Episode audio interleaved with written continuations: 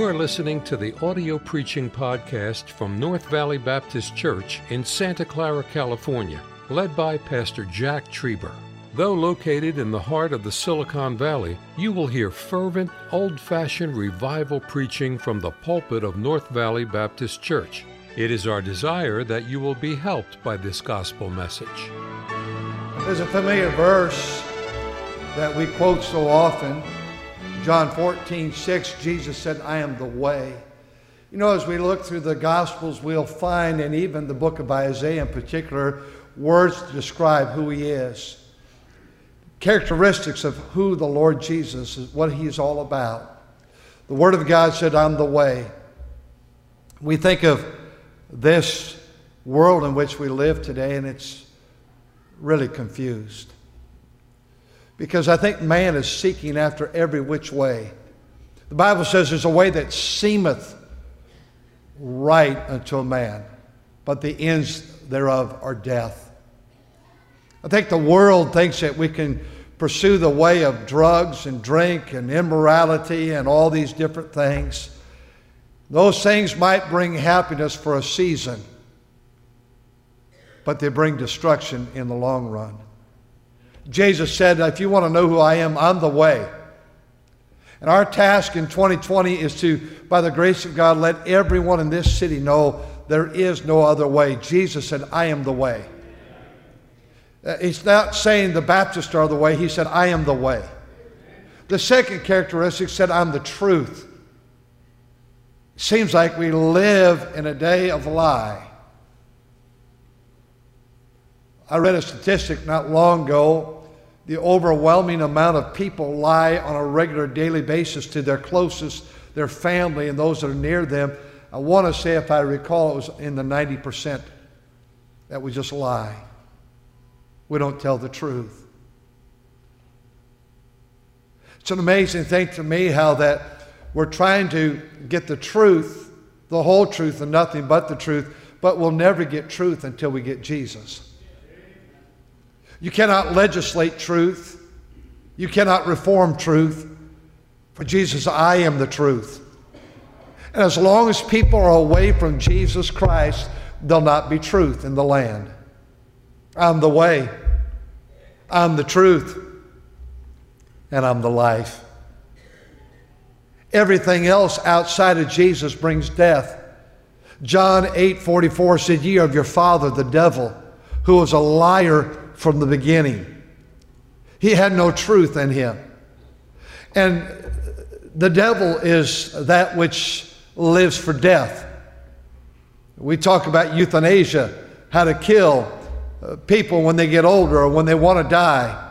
And our country thinks it's a good thing, and many states have now legalized that. But God says, My, your days are numbered by me. Your time is in my hands.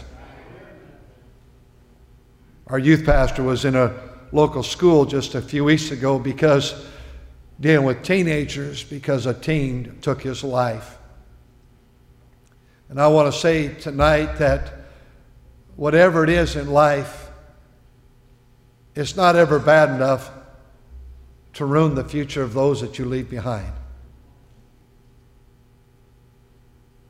We met a man this past week that was so brokenhearted because his young brother took his life this week. What a tragedy. Everything outside of Jesus is death. We magnify death from before the cradle, in the womb of a mother, to the day people die, and we'll legislate that people can have these things, uh, whatever it might be, legalized drugs to destroy a life. I almost pastored a church in Colorado before we came here. And they found out how inexperienced I was and how young I was. They said, um, We don't want you at our church. It's one of the beautiful cities in Colorado. We have some college students in that city. And it's been reported publicly that that city is now nothing but a drug infested, ruined city because we have the idea that we can legislate sin and allow sin to permeate a life, but that only brings death. Jesus said, I'm the way, the truth, and the life. And in closing, I come to Luke 1 79. He said, I am light. The purpose of the Lord Jesus is to bring light to a dark world. You might be like me. I, I have such a difficult time sleeping at night. I haven't slept well for years, and it really doesn't bother me because apparently I don't need a lot of sleep. So I get up most of the nights, and sometimes I'll read my Bible and sometimes pray, and I'll walk around, and I have a good time. Really, it's a great time. But the problem of walking in the night in our house is that we like the house dark. Just again, about three, four nights ago, I got up as dark as could be. I walked into the corner of the door jamb because I didn't see it. I'm feeling my way, trying to figure out where I'm at in the house. I was walking down the stairs, the second floor, oh, I guess about a year ago. And as I walked down, I misjudged the second step. I don't know if you've ever done that, but you never recover. I tell you, I think I could put a comedy show on that would cause people to laugh. I fell down those steps, just tumbled all the way down to the bottom. Thank God for a loving, careful, caring wife. What are you doing? oh my goodness, I've done so many dumb things walking around in the middle of the night. About three weeks ago, I stubbed my toe, and I want to say ow, but I thought I'll wake her up if I do. Does anybody else have these emotional problems like I have? You walk around. I get excited. Just two nights ago on the clock, I went to bed and I looked one, two, three, four. I get excited when I see things like that. I said, if I stay awake, I can see one, one, one. I was telling this to the elementary kids. I said, Have you ever seen the number? Have you ever seen like seven, seven, seven? A bunch of little kids raised their hand. They saw it. Oh, yeah, it's like the little kid I said, it was birthday time, and I I was asking about his birth, and I said, Now, was your mother there when you were born? He goes, No. I said, Well, where was she? She was in another hospital. Oh, kids say the greatest things. I, uh, I hope this is appropriate to say this. I'm looking at my wife, and she's already giving me the eye. She doesn't know what I'm going to say, but wives are good about this recently, oh, I don't know, several months ago, I was traveling quite a bit that week in different hotels. I got up in the middle of the night. She happened to be with me. We were on the senior trip in Washington, D.C. with our seniors. And I can't believe I'm telling you this, but I got lost in that bathroom. I could not find my way out. And I thought I was at the house, so I said, if I go over here, there's a shower tub right here and I went there and that wasn't there. I, I, I know this is going to sound crazy. I got lost in that dark bathroom. I couldn't find a light switch for five minutes. And I never found the light switch. I finally found the hinges on the door. This had to be a sight, seeing all this. And I found the hinges, and I said, if I go this way, if I go this way, there's got to be the end of the door. I don't know what was going on, but I finally, there's a tub there. I just sat down and said, Lord, I don't know what I'm going to do. I can't find my way out of here. If that wasn't appropriate to tell, forgive me, please. My Bible says to give light. Jesus came to give light. I am the light of the world, John 1. The whole world was lost in the darkness of sin. The light of the world is Jesus.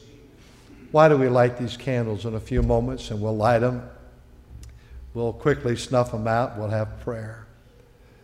But the purpose is to show how quick, how quickly it can spread from one to another. We'll darken the auditorium except for, of course, the exit lights, and emergency lighting. And we should have these lights here, but this one candle behind me.